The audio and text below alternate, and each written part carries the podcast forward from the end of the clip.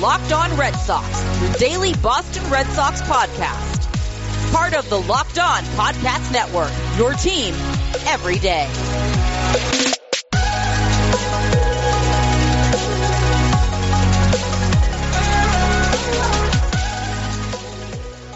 Welcome back to Locked On Red Sox on the Locked On Podcast Network, where it's your team every day. As always, I'm your host, Gabrielle, founder of Girl at the Game, and today's episode is brought to you by Built Bar. Built Bar makes protein bars that taste like candy bars, so go to BuiltBar.com and use promo code LOCKED ON to get 20% off your order. Today's episode is being recorded at 11:25 p.m. because I'll be honest, I am 2 days into my new job running social for Locked On MLB and my brain is fried. And also because today was the non-tender deadline for Major League Baseball and I wanted to wait and make sure that I had all the information on what happened with the Red Sox before I recorded this podcast so that you guys got the scoop on everything that the Red Sox decided to do up to the deadline today. So, to dive right in, let's talk about Eduardo Rodriguez.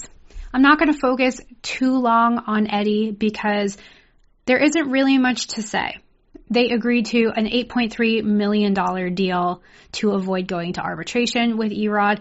This isn't surprising at all because, of course, what are they going to do? Try to fight the guy who just came back from a heart condition sustained from COVID 19 and missed over a year of playing time? Even the Red Sox aren't money grubbing enough to do that. So Eduardo Rodriguez will make $8.3 million in 2021. I almost said 2019 because I don't know what year it is anymore, much less what day it is, but Eddie is getting paid and presumably he is on track to have a normal off season and will hopefully be part of the starting rotation come 2021. How he will pitch, of course, after not throwing in a major league game since the end of September 2019 will obviously remain to be seen. But Eddie supposedly has a clean bill of health and I cannot wait to see him hopefully be the American League Comeback Player of the Year in 2021. That would be absolutely amazing. And if the Red Sox decide to also miraculously make some kind of comeback in 2021, I wouldn't be mad about that either. Now, Matt Barnes, first on the list, one of the both most talented and most frustrating arms on this Red Sox team will make $4.5 million in his final year before entering free agency. He had a pretty uneven season, which is not surprising for him. 23 innings over the 60 game season with a 4.30 ERA and a 1.391 whip, but of course the stats don't always tell the full story. And by the end of the season, he had actually put together a pretty solid final month. In September, he had a 2.70 ERA, 15 strikeouts, and four walks in 10 innings over 11 appearances. So further proof that when Matt Barnes is on his game, literally when he has his stuff, he is actually very good. The problem with Matt Barnes, and this has always been the thing that drove me so nuts, is that he is so inconsistent. He's either lights out or he's loading the bases with two outs for no apparent reason and blowing a save hopefully the 2021 Matt Barnes, the Matt Barnes that we're getting in the final year before he enters free agency, will be more of the September 2020 Matt Barnes and less of the Matt Barnes that makes me want to tear out all of my hair and throw myself into the Boston Harbor like a box of tea. Ryan Brasier came into the season hoping for a better season than his 2019 season because between 2018 and 2019, his ERA tripled, more than tripled. In 55 and two thirds innings in 2019, he had a 4.85 ERA. And he seemed nothing like the guy who was the unexpected bullpen hero of the 2018 season. But this year he had a 3.96 ERA, so it was starting to trend lower, which is good. He struck out 30 batters in 25 innings, and his velocity improved from the 96.4 in 2019 to a 96.7 in 2020. So he will make $1.25 million and will remain a part of the Red Sox bullpen. On the other side of the plate is Kevin Plawecki, Christian Vazquez's backup catcher who hails from the New York Mets. He will make $1.6 million this year in his second year of arbitration, and he turned out to be one of the surprises in a pleasant way of the 2020 season. And that's saying something because there were not many of them. He hit 341 in 89 plate appearances, which was a much appreciated boost to the Sox offense after they were reeling from the loss of Mookie, the abysmal continued downward spiral of Andrew Benintendi, and the plate struggles of JD Martinez and Rafael Devers, to name a few of the myriad of problems that the Red Sox were dealing with this past season. But the problem with Plawecki, of course, is that he left a lot to be desired in his first season. Defensively, though, he allowed 12 stolen bases out of 16 attempts. Not exactly the speed and prowess that we've come to expect from our main catcher, Christian Vazquez. But look, second year of arbitration, this is a young guy. There is time to figure it out. And honestly, look, Christian Vazquez, the way that he's been hitting the last two years, the way that he's developed into such a great everyday catcher for this team, I'm really not that concerned with the Red Sox giving Kevin Plawecki $1.6 million it's just really not my focus this year, and I'm not going to get into starting pitching today because Lord knows we talk about that enough here on Locked On Red Sox, but suffice to say, we have bigger fish to fry than Kevin Plawecki. Now, before I talk about the rest of the moves that the Red Sox made, we have to talk about Built Bar because my favorite and your favorite Built Bars are heading into full on holiday mode. That's right, it's December now which is crazy, but it's December and Built Bar is dreaming of a white Christmas. They have amazing new holiday flavors. And you know that Built Bars always come in 100% chocolate coating. But in honor of the white Christmas, as Sir Irving Berlin so eloquently sang and wrote, Built Bar has come out with all new white chocolate bars. They've got white chocolate cookies and cream, white chocolate salted caramel. They also have white chocolate cherry sundae, white chocolate coconut deluxe, and they have candy cane brownie bars. So if you're not in the holiday spirit, and I totally understand if you're not, cause what a time to be alive, Built Bar will set you straight. And unlike all of those other holiday treats that you indulge on, Built Bars are good for you.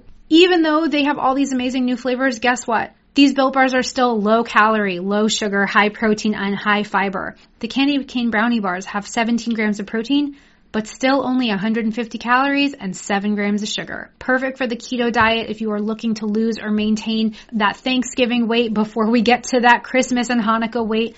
Check out Built Bars. For a limited time only, Built Bar is giving our listeners 20% off your purchase. Whether you are a first time buyer or a repeat customer, you can go to builtbar.com, use promo code locked on and get 20% off your order. They are also for a limited time sending two free candy cane brownie bars with every item purchased while supplies last. That's not every order. That's every item you purchase. You'll get two free candy cane brownie bars. And these are limited edition special holiday treats they're so delicious. I personally am a huge candy cane gal. So check these out. Go to builtbar.com and use promo code locked on. So the Red Sox agreed to terms with four of their five arbitration eligible players before the non-tender deadline today. Barnes, Plawecki, Brasier, and Austin Brice, who we have not yet spoken about. He will make $870,000 in 2021, and he made history with the Red Sox as the first player born in Hong Kong to pitch in Major League Baseball, which was really cool. He did struggle though, coming into Boston from Miami last January. This season, he had a 5.95 ERA in 19 and two thirds innings. But hey, you know what? Whom among us on the Red Sox pitching staff did not struggle this year? Hard to find an answer to that one. And then, of course, the Red Sox also signed utility player Yairo Munoz and pitcher Chris Mazza, formerly of the New York Mets, for next season. So Munoz will get paid $582,500 in 2021 and Mazza will make $576,000 in 2021. These were not arbitration eligible players. This is, these are just two players that I felt it was worth noting that the Red Sox agreed to terms with them as well. And the fifth player who could have possibly been, but would have definitely not been non-tendered today was Rafael Devers, of course. Rafael Devers was tendered today and is now under contract for 2021. This is his first year of arbitration eligibility. So now the Red Sox and Rafael Devers have approximately two months to reach an agreement and otherwise they will go to an arbitration hearing to determine his salary. I'm sure that it probably will not come to this if we know Devers and we know the Red Sox. They consider him to be a huge part of the team's future. He is the most eager little boy to get out there and play.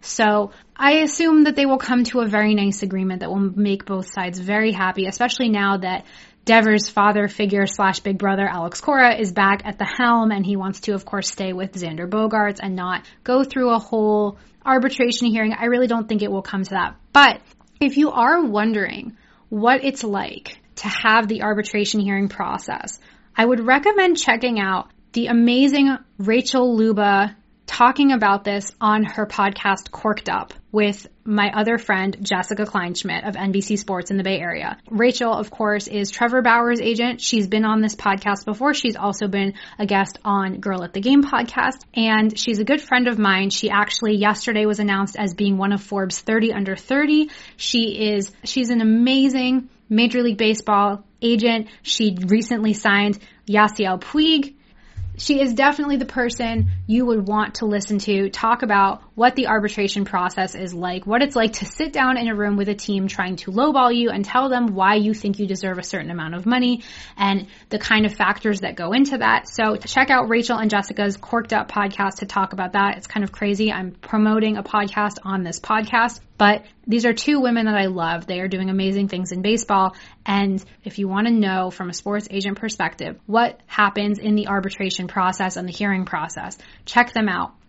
So the Red Sox and Devers in the next two months will presumably either reach an agreement or doubtful, but they might end up going to a hearing to determine a salary. And that's pretty much it. The Red Sox did not really have any surprises today.